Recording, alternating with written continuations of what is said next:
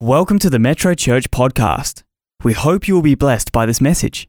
For more information about Metro Church, visit our website at metrochurch.org.au. Your feet, and let's welcome Pastor Danny Guglielmucci. Here he is. Thank you. Thank you, George. Thank you very much. Thank you, everybody. Bless you. I've got a stool just in case, but I might use it tonight. But uh, um, got an infection in my right toe, so it's hard to stand for too long. But it's so good to be with you guys. Always is. Love you heaps, and it's good to have Sharon with me. And and it's always, um, you know, you do. It's always difficult. You have one of the greatest preachers in the world right here in this church, and we absolutely love having uh, your pastors uh, in Adelaide to speak. Has spoken many years at Edge Conference, and it's more than speaking because you transfer who you are. You don't transfer information. If what I give you tonight isn't real to me, you're getting a nice talk, uh, at best nice, uh, but if it doesn't bring any change at all in the way we do things or how it affects us, uh, then what are we doing? And, and my prayer is I don't want to just preach, I want to reach. And I pray tonight as we speak on the subject that I'm not an expert on, but I certainly will speak from my own experience on the subject of broken but open, is let's understand right from the start that broken comes in all shapes and sizes. You know, brokenness isn't just, you know, I had a big divorce or I had this happen. And there are those areas of brokenness and we need to minister to them. But sometimes unforgiveness, disappointment, someone who let you down, a parent who put pressure on you growing up and you never lived up to their expectations, whatever, that can bring a level of brokenness inside of us that sometimes can take years to, one, realize and then repair. And uh, many of you know the story of our son Michael, who broke down quite severely. Uh, he was here in Perth for many years, and uh, you know, to go on the journey with him, and it's so good to have him now in a sound mind, serving God, three beautiful kids, and a wonderful wife. Uh, as parents, we're very grateful to the grace of God, very grateful for all that God can do. But I didn't realize when he went through his journey that there was a lot of brokenness inside of me. And as a parent, you do ask the question where did I go wrong?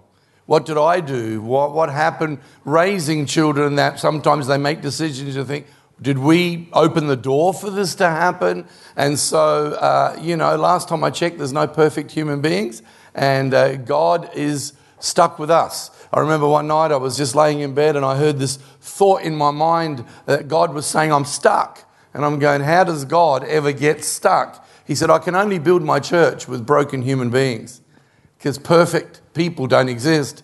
Only in heaven there are angels, and God can't send the angels down to earth to build his church. So many people leave the church because they're hurt by what other people did to them, but then they don't stop and say, But I'm broken too, and I'm sure I've done something to hurt somebody else. And so we don't go to church because everybody's perfect. Oh, I don't want to be a hypocrite and go to church. Well, come and join the rest of us. It's fine. You know, um, you know, we're all going to stuff up sometime. We're going to muck up. And I grew up in church life where I was never good enough for God. My dad was the pastor of a church. He doesn't know any better. He was raised in a culture that uh, come out of Catholicism, but Catholicism in the Italian way back in Italy all those years ago never came out of them where you got to do penance and you got to do this and you got to do that and then God may accept you. Give money to the priests and they'll bless you. If you don't give money to the priests and they can't bless you, then you're damned. And you know, a lot of those seeds just go from generation to generation. And that's why people, when they think of compassion, love, care, they never think of church. They think of people out in the community that show those qualities, but they don't think the church has got those qualities. Well, I got good news tonight. We are moving into not a new season, we're moving into a new era for the gospel. We're moving into an era where the love of Jesus is not going to be a love that is a cheap grace, but it's going to be a love that brings transformation because of his amazing love towards us. And the greatest days for the church are ahead of us. And I'm so excited by that. The year was 1994.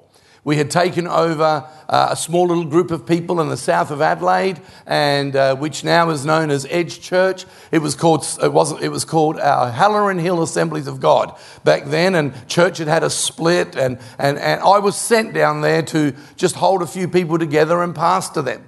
And uh, the rest is history. We just recently, after 20 something years, handed that church over, and it's going great, by the way. But in 1994, I'm laying in bed and I'm thinking, uh, you know, uh, you know, I don't know if I can do this job. I don't know if I can. I've never pastored a church before. And I remember I was in a, like a dream state. It wasn't a, a full dream, but I was sort of out of it, going to sleep. And I saw in the, my mind's eye a picture of a mantelpiece. And I'm Italian, so it was made of marble, you know. And so, you know, this big piece of marble mantelpiece with lots and lots of trophies on it lots and lots of trophies, and I'm thinking, take one look at me. I haven't won a race in a long time. Um, you know, I run around the block six times and then kick it back under the bed. So, you know, I don't do a lot of exercise, and back then wasn't much different. Uh, that's something I should repent of. But, you know, uh, and uh, I'm, I'm seeing all these trophies, and I said to God, what's that all about? He said, I'm going to allow you to lead a church that's going to have trophies of my grace human beings that have been transformed and changed by my power. And you're going to see them as trophies of my grace. And we can sit back and look at all the uh, politics in church life, all the issues that happen in church life. But I was only sitting back today thinking after 20 something years, I can start naming the people that came in broken and God made them whole. And today their kids are serving God. And some of them, their grandkids are serving God because brokenness doesn't have to be our whole life story. We can change, and brokenness can come in at different times, but we can change and we can move forward. So if we're open when we're broken, God is incredibly attracted to that because He's good at healing our brokenness. In 1463, the authorities of the Cathedral of Florence, Italy, purchased a huge 16 foot tall piece of white marble.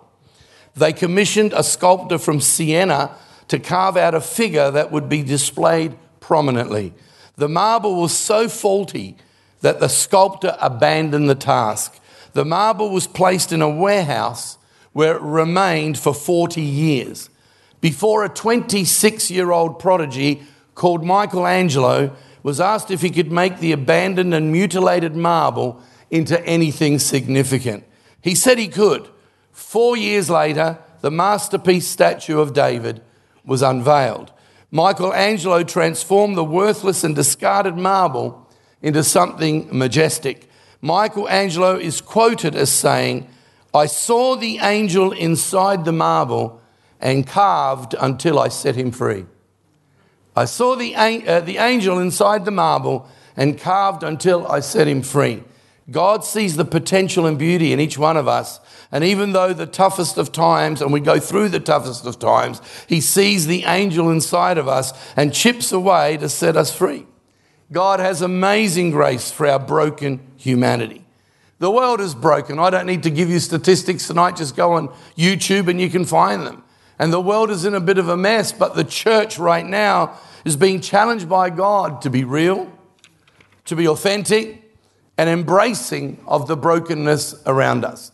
As I look at the life of Jesus, we would absolutely question him today if he was walking around today on our planet here now at the people he hung around with. He hung around with prostitutes. He hung around with broken people. A woman who'd had several mar- marriages and she'd been dumped by every one of those husbands. She wasn't the one causing the divorce. She was dumped, but she had the bad name and people would look at her with disdain and she has an encounter with Jesus at a well, which shouldn't have, she shouldn't have been speaking to Jesus because he was a Jew and, and so on, and she was a Samaritan. And yet, within one encounter with Jesus, a whole town gets to hear about the healing that had begun in her life. One of the stories that I love a lot when it comes to the area of brokenness, because I think we can identify with it in some ways, is Luke chapter 8, verse 26 to 39. And I'm going to read it. I hope you hang in there as I read a bit of scripture here. It's the story of a man who'd been possessed by demons. It says in verse 26 of Luke chapter 8 they arrived in the region of the Gerasenes, across the lake from Galilee. As Jesus was climbing out of the boat, a man who was possessed by demons came out to meet him. For a long time, he'd been homeless, naked, and living in the tombs outside the town. As soon as he saw Jesus, he shrieked and fell down in front of him. Then he screamed, Why are you interfering with me, Jesus, Son of the Most High God? Please, I beg you, don't torture me. For Jesus had already commanded the evil spirit to come out of him. This spirit had often taken control of the man. Even when he was placed under guard and put in chains and shackles, he simply broke them and rushed out into the wilderness completely under the demon's power. Jesus demanded, What is your name?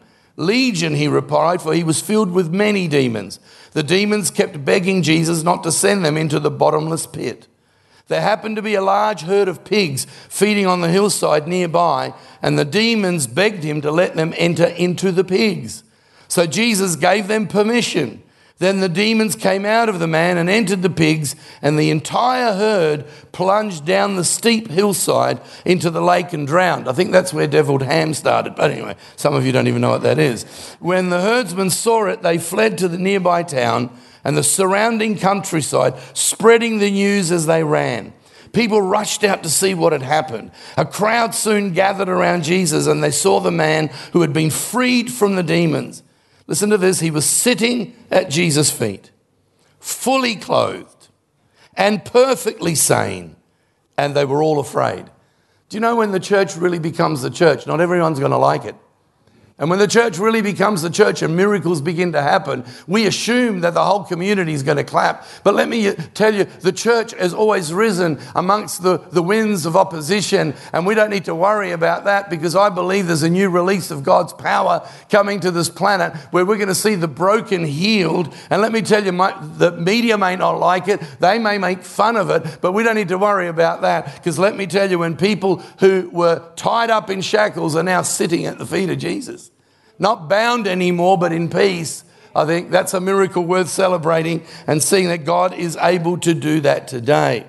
So Jesus returned to the boat and left, crossing back to the other side of the lake. The man who'd been freed from the demons begged to go with him, but Jesus sent him home, saying, No, go back to your family and tell them everything God has done for you. So he went all through the town, proclaiming the great things Jesus had done for him. This was the first missionary that Jesus sent out. How does a first missionary come from being totally tormented, broken, and in a total mess becomes the first missionary Jesus sends out? Because God and Jesus are attracted to brokenness, not distracted or detracted from it. And I've seen religion not put this posture forward. When my son broke down, and I'm not being reactionary in saying this, when our son broke down so severely, it was well over 10 years ago now, around that time, the, the greatest misunderstanding came from the church. People that were religious. Uh, I was at Hillsong Conference, and I'm sitting there, and it was my first conference after Michael had had his challenge, and it was a hard time. And, uh, you know, people would walk past you and go, Hi, how you going? and keep walking. Very few that used to stop and chat would stop and chat because they didn't know what to say. And I certainly don't uh, judge the motive behind all that. But a man who was the leader of a major movement comes and sees me sitting alone before the conference is about to start. And he said, I'm so sorry. But you know, really, this is a big one. He said, I don't think you'll ever get over this one. He said, I don't think you'll ever be the same again. And to be honest, I don't think the country I come from will ever have you back to preach. Because in our culture, if the son sins, the father is also responsible. Now, I'm sitting at Hillsong, you know, already broken, and a man who is a leader in church world tells you that. I thought, I'm totally stuffed. I'm finished. My life's gone. Because if I can't get over this, if this is too big a hurdle, to jump over, then it's the end for me and my ministry. Not realizing that religion does that, but Jesus doesn't do that. And there's no brokenness that Jesus is put off by and says, Now that's one I can't fix.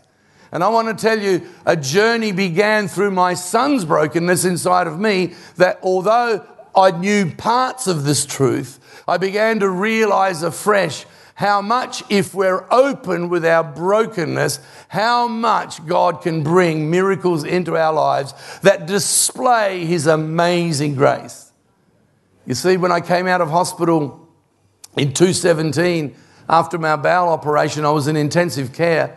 And while they are treating me in intensive care, I said to a nurse, Can you get my phone, please? I need to write something down. She goes, You're in intensive care. We, we can't get you in. I said, Please just grab my phone. And I wrote into my phone, God saying, I believe, that He has no grace for carnality, He only has grace for broken humanity. And I wrote that in my phone thinking, what does that mean? And the Bible says that God resists the proud, but he gives grace to the humble. And what God was showing me is when we say, I'm going to do it my way, when we say, I don't need God, stuff that, and I'm going to sort out my own issues and no one's going to tell me what to do with my life, there's no grace for that. You're not allowing the grace to come in. The grace is there, but we don't allow it to come in because our hurt and our pain puts that wall up. But when you say, God, I'm broken, I'm a mess, and you know, without you, I can't do anything, and there's a grace that comes flooding in for my humility in my broken humanity saying, God, I can't go another day without you. I need you in my life. And the healing process begins when we see this happen. Lessons from this story. This guy who's now in the cemeteries and, and he's naked and he's a mess and he's mentally tormented. If you're taking notes, lesson number one Jesus is attracted to brokenness. The church needs to get this as a revelation. I was talking to a pastor in Melbourne, and, which will go unnamed, and, and, and he had a split in his church because too many broken people started coming in. Too many people with issues started coming in and sitting in church in the seats that those had been in church all their life used to sit in. How dare they come in and take our seats? We've been building this church for years, and they smell. Going off about the smell, and, and a split took place in this church. Church never re- recovered because the people that had been in church, the churchians, could not understand that Jesus is attracted to brokenness and it's okay. And I'm grateful for some of the stuff, even this morning, talking to, to young men that are being are going through uh, you know, treatment at the moment and speaking to them. And, and I feel honored to be in their presence because now I look at them and I think, wow, trophies of God's grace. What can come out of here? Who can become a preacher out of this? Who can become a businessman? Who can become, what can happen? And one of them says to me this morning, when I get out of rehab, I want to start a rehab and I want to help others. And when we take our brokenness, and we allow God to shape it and use it, what can happen in the transformation of others? Jesus is attracted to brokenness. Now, A, this guy had no home. Under point one, A, he had no home. A home can speak of belonging. You know, you can live in a house and not be in a home. A house is different than a home. And so this guy is in, in a place he's got no home. There's no belonging, there's no protection. He's out out in the elements. There's no protecting, there's no roof over his head. There's no security, there's no safety, and no community. Do you know how many people in Australia die every year and it takes weeks to find the body? Because they knew nobody, no community, and it takes ages for people to find out that they actually died. They might have had a physical roof over their head and a home probably paid off, but no belonging. No sense of protection, security, safety, and community. We have people all around us like that. He was naked, B. He was naked. That speaks to me of no identity. Often, how we dress and when we're clothed, there's a giving away of what we're like, what kind of person we are. When we dress a certain way, go, oh, he, he likes that or she likes that. But when you're naked, there's no identity. You feel exposed and very vulnerable. I tell you, they might be wearing the latest jeans around Perth today, even the ones with holes in them, and cost more. But they're naked on the inside. No identity, no sense of belonging and feeling vulnerable and exposed. See, he was in a cemetery, hanging around dead places. You know how many of the living dead today around us that are hanging out at all the clubs and going wherever, but they feel like they're in a cemetery. They feel like they're surrounded by dead things. And so when I look at the sky, I see in this story not a lot's changed in our world, even though this is a physical picture. There is an emotional and spiritual picture of where people are at. The second main point is that blockages are the devil's work to stop the broken getting to Jesus. You see, Jesus encounters a massive storm before he gets to this guy. With the disciples, they're going to the other side of the lake. You know, the other side of the lake was a place where Jews weren't allowed to go. It was an out of bounds place. Jesus just upset the religious people because he always went where religion tells you you shouldn't go. And while he's going across the lake, a storm breaks out. This is where Peter says to him, Don't you care that we perish? It's amazing when Peter gets to his old age, he says, Cast all your care upon him. When he's writing in 1 Peter 5, telling you his story, he learnt that night in the middle of the lake that if you're going to get to the place of being a giver of miracles on behalf of God, there's some storms that are going to try to stop you. And in the story, we see they nearly died crossing the lake because there's a devil out there that will do anything at work tomorrow to say, don't make that coffee for that person. They're going to think you're, you're trying to suck up to them. Don't give a word of encouragement. Don't do that. They're not massive storms, but there are blockages that sometimes come our way. I'll do it tomorrow. Remember the story of Pharaoh in Exodus chapter uh, 8, I think, where they wanted to get rid of the frogs? Get rid of the frogs, and Moses says, Well, okay, we'll get rid of the plague of flogs, flogs, frogs. He goes, When do you want the frogs to go? He goes, Tomorrow. They're covered in frogs. I mean, he's got frogs on his head and frogs in his coat and frogs in his throat. Swallowed a tadpole and woke up with a frog in his throat the next morning. But, you know, uh, terrible, terrible, terrible. And with all the frogs and a plague over the nation, he goes, Do it tomorrow. You know, one of the greatest words of Satan is tomorrow. Don't do it today. Sort your life out tomorrow. Don't fix your brokenness today, fix it tomorrow. And tomorrow never comes. I used to work in a menswear store where my boss put up a sign, sale starts tomorrow. So you come tomorrow and the sign's still up there, sale starts tomorrow. One of the greatest words of the enemy is tomorrow. But I believe with all my heart, if you were here this morning, that God wants to open up a realm for so many in this church for divine appointments where God's going to cause you to have appointments with people, where you're going to be a giver of God's grace to people by not preaching at them, but just loving people and caring for people. And watch out for those blockages. Push through, because when you do, miracles do happen. Because number three, breakthroughs are possible. We've got to believe that no matter how messy things get, breakthrough is possible. I've got to be this honest. When Michael hit the wall, I thought what that man said was possibly true. You'll never get over this. It'll never be the same. We were attacked in the newspapers for so many days that Sharon and I couldn't get out the house to go shopping. We had to wait till late at night to go shopping because of all the television stations and cameras at the front of our house, knocking on every door in our street to ask if they could get dirt on us. Pretty horrible stuff. And you've got to be, you, you can be forgiven for thinking, I think the best days we've had are behind us. And yet I stand here today having been through the last three years, not a great time in the natural, and I want to tell you, God is awesome. He is real. I stand in His grace today because breakthrough is possible. Breakthrough is possible, and we've got to believe that. But not only breakthrough is possible, number four, a better life is possible. It's one thing to have a moment of breakthrough, it's another thing to have a better life. And you know, there's a difference between having problems that come from time to time that rattle our lives than having a life of brokenness. And oh, I've got moments of brokenness. In fact, I'll share it with you now. I was going to share with you later, but you know, um, when Michael went through what he went through, I took him to see a psychologist in New South Wales. I'd never met this guy before, didn't know who he was.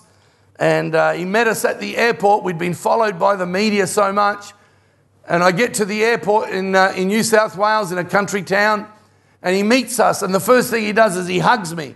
And he hugs Michael in his brokenness and he goes, I'm so glad to meet you guys. And then says to Michael, The Michael that's going to come out of this is a much, much better and different Michael than the one that's gotten to this point. And starts to speak life and hope. Took us back to their house and gave us a roast for dinner. I never knew this guy. Spends a day with Michael and then he says, I need to see you. And I need to see you for about three hours tomorrow. I said, Yeah, but he's got the problem, not me. And then he got me to fill in a form about my personality type or whatever. And he says, What I'm going to do is I'm going to tell you all the good things about you. And then I'll tell you the things that are blockages in your life. I said, Oh, I'm glad you're starting with the good stuff first. He said, You're a feeler doer. You feel stuff and you just do it. You don't stop to sort of work out how it's going to work. You just feel it, you do it. You have high revelation. You are transparent. You wear your heart on your sleeve. You love people. And, uh, you know, um, my little granddaughter, you know, she's about eight years old. She says to me the other day, No, no, you remind me of Father Christmas. I said, Oh, really, love? She goes, Yeah, you've got a big heart and you love people. Oh, I could have given her anything she wanted at that moment. he goes, You're enthusiastic and emotional, and you don't mind delegating things to other people. I go, Keep going, this is good. Worship at my footstool, this is great. And he goes, However, you don't like those howevers. You're also very impatient. You get annoyed very easily. You want a quick fix for everything. You don't wait for people to catch up. So you get a revelation, and your staff are supposed to get it like that. And when they don't, you get really angry with them. Well, why don't they get it? What's wrong with them? I go, okay, well, it's all true what you're saying. In fact, that night I rang Sharon. She was at home. And I said, I found a man that told me everything about me. It was like the story of the woman at the well. And I read the stuff to her and I said, Is that me? She goes, Uh huh. When you, Sharon doesn't say much, just a uh huh is enough to know that uh, he was right. He said, You trust too quickly. And then he said this, and you carry guilt all the time. You carry guilt all the time. And I fell apart. I started crying in his office. You see, as a little kid, and I'm not blaming my past, but I got to understand it so I can live beyond it. But I could never do anything. Growing up, I was an only child. And growing up, being told that was stupid. Why did you do that like that for? I should have done it myself. It would have taken half as long. Cut the lawn. That's not how you cut the lawn. And so you grow up always, you know, with a love that's conditional to you doing certain things. The unconditional love bit I never understood because their background was like that. You see, what one generation doesn't repair, the next will repeat. What one generation doesn't repair, and trouble is when we repeat it, we repeat it worse and more magnified. Because in Ezekiel chapter 18, it says, If a son sins and the father does the right thing, the father doesn't pay for the sins of the son, and vice versa. But if we don't repair the issue, up to four generations. Pentecostals have cast demons that go back to four generations, and the only way to fix it biblically is obedience. Stop doing the wrong stuff, and deliverance comes. It's when we repeat stuff over and over again, we give the enemy a foothold into a place that he has legal right. And it wasn't until I was, uh, is in my early days, and I was nearly 16, I think, when I met Sharon and started hanging out at her house uh, with her mum and a whole bunch of musos that used to come to her mum's house and we used to have sing songs on a Sunday afternoon. I fell asleep on Sharon's mother's lounge one Sunday afternoon, and Sharon and some of her friends, because I'll let you in on something, I used to have very long eyelashes. Wow. I wish I still had them. I could comb them back and maybe have a bit of a hairpiece, but I mean, it just uh, very long eyelashes. And so one afternoon, one afternoon, she decides with her friends to paint my eyelashes while I was asleep on the lounge. And then we went to church Sunday night. And I heard a message from a man called Paul Newsham about Jesus being like the person that would walk into a courtroom and take all our guilt and stand in our place and set us free from the accusation of wrongdoing. And he's telling this whole sermon, and I start bawling my eyes out.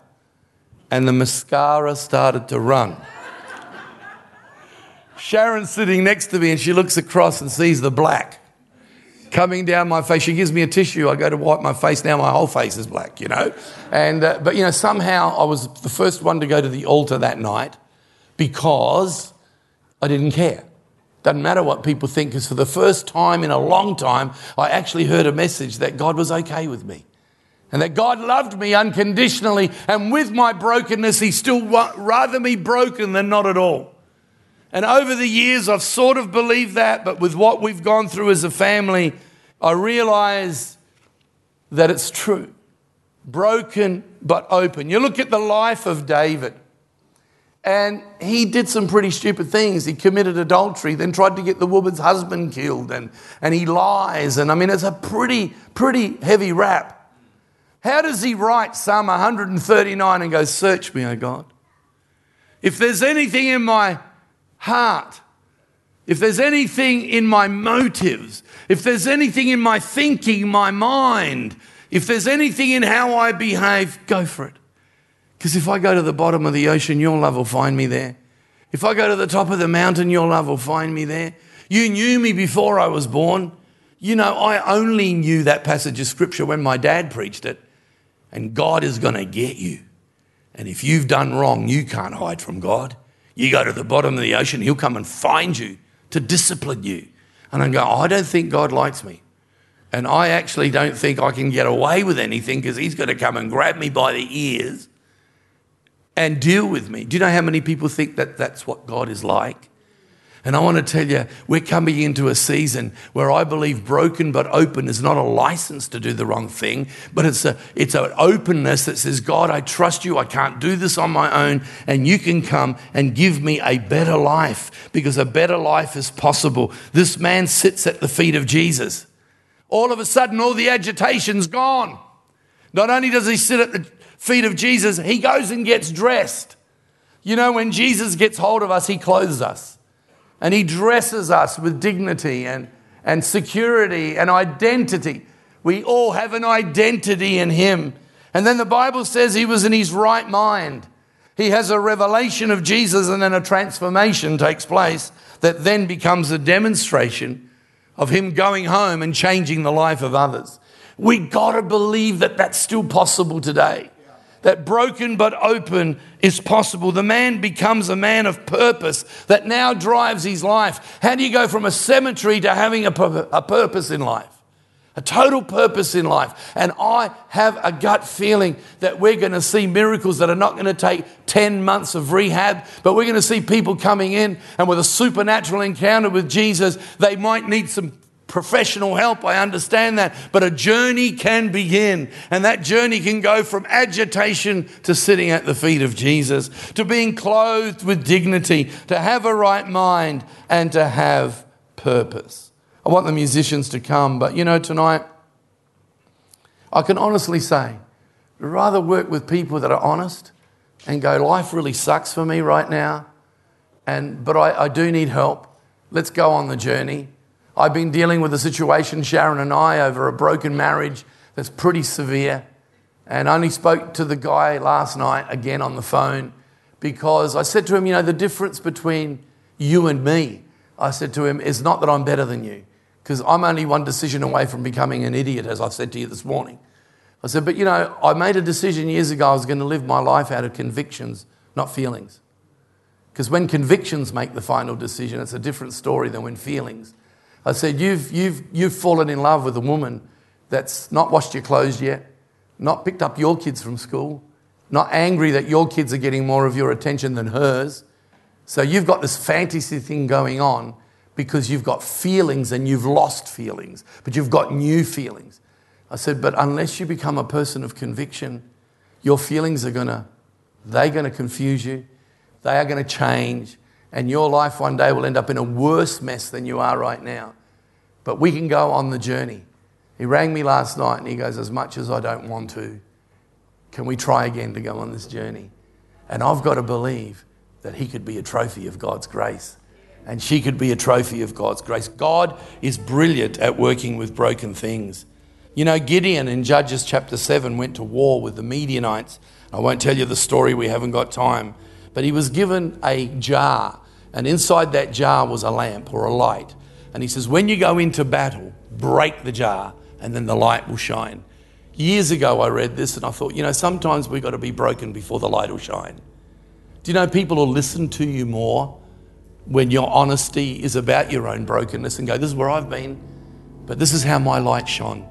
But if we stay closed, that light would have never shone if the jar had stayed whole.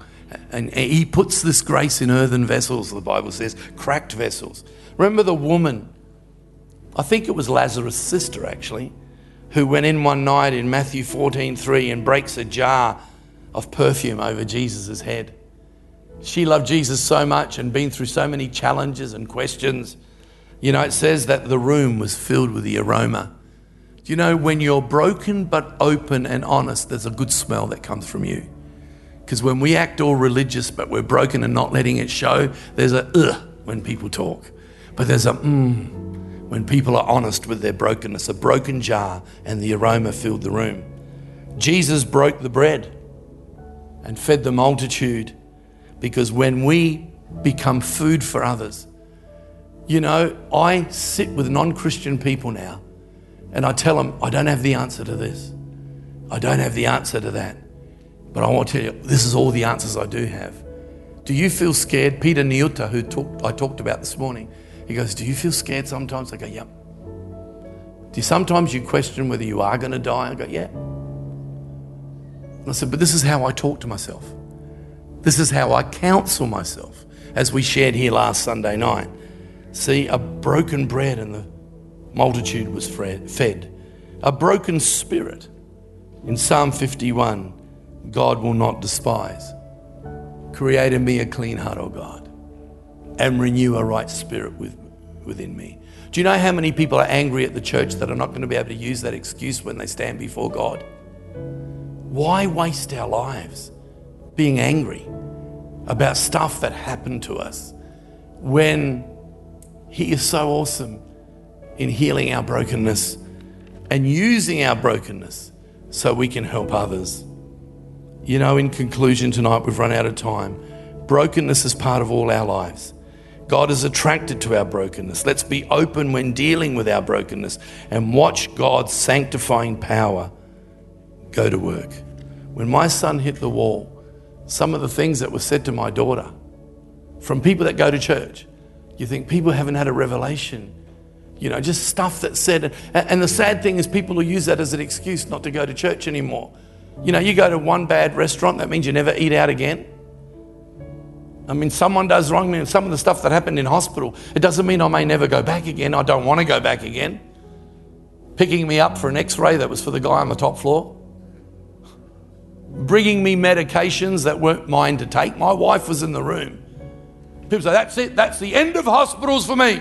I will never walk through the doors of a hospital after what they did. But people do that with church every week. And you think, honestly, the God of the church is so awesome because he understands our brokenness. We should understand everybody else's and go on a journey of broken but open. Search me, oh God. If there's anything, go for it because I know you love me. You know, we don't fix brokenness one time and that's it. I'm forever dealing with brokenness in my life. I just don't feel like I'm a dirtbag anymore. Lived for years, not good enough. I make her happy, I make him upset. I make him happy, make her upset. I said to someone, I will never let people do that to me ever again. People that left our church and blame me for things I never did. And I'd cry myself to sleep thinking, why? I love those people. And I want to tell you, it's nice to be free. Because I close with this in James chapter 1. It says that we will go through tests. But he says, count it all joy. Because those tests will grow your endurance. And when your endurance is fully grown, you'll have need of nothing. Going through the loss of Chris in 216, thought I was going to die in 217, cancer in 218, 19, and yet I stand before you not perfect, still broken in lots of ways, but I can say, I don't need anything. God and me are okay. If I never stand in a pulpit again, it doesn't matter because God and me are okay. And when you get to that place, you become better for everyone around you because you don't walk around grumpy. You don't walk around looking like you've been sucking lemons for years. You don't walk around looking like the whole world owes you. Why did I get cancer? And people say to me, Why did you get cancer? And I go, Why not me? What makes me better than anyone else? I go, Really? And then you bring the eternal perspective of God and things change. Can we bow our heads tonight?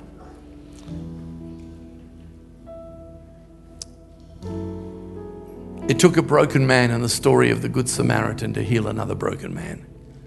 A Samaritan was despised and hated, but he made himself whole.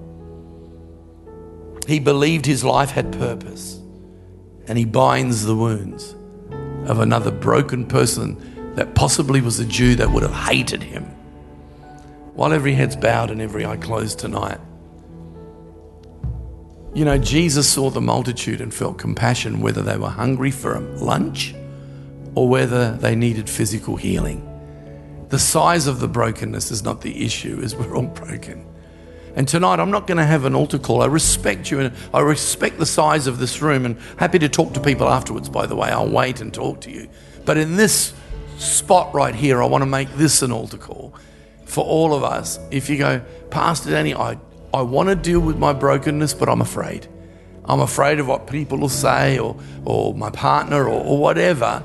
And tonight you say, I believe what Pastor Jeff said at the beginning a new day starts today. You can choose today to not give in to brokenness and go on the journey of wholeness.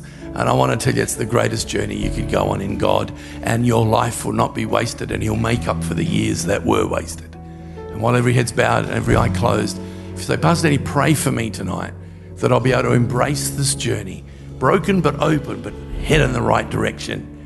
Lift up your hand, I'll see it. I'll pray with you. Thank you, thank you, thank you, thank you, thank you.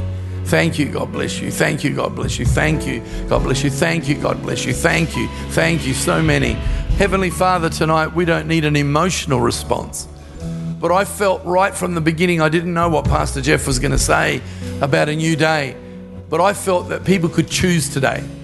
They could choose today to say, no more letting my brokenness override me, but I'm going to break out of this with Jesus' help. Father, will you do for these people?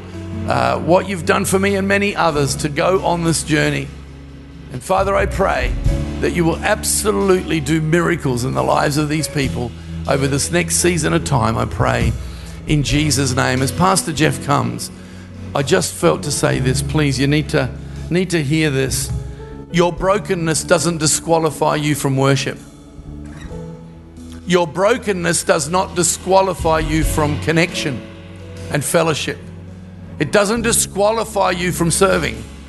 If you're open, broken but open, then we're all in this together. And what the devil wants to do is alienate you from God.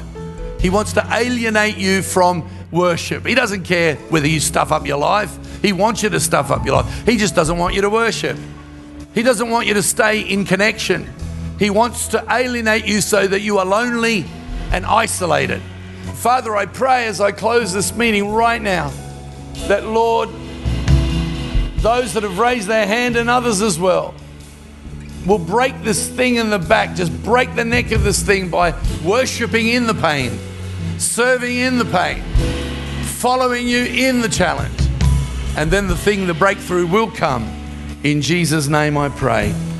Amen and amen. Thank you. Amen. Amen. Just while every head is still bowed and every eye closed, we just want to take this opportunity to, if you don't know Jesus, then we want to introduce you to him. We want to give you an opportunity to turn your life around and say, you know what, I'm going to start a journey. I'm going to start walking with Jesus every day. And if you'd like me to pray with you, then I'd love for you to lift your hand as well. So I know who I'm praying with. It's not a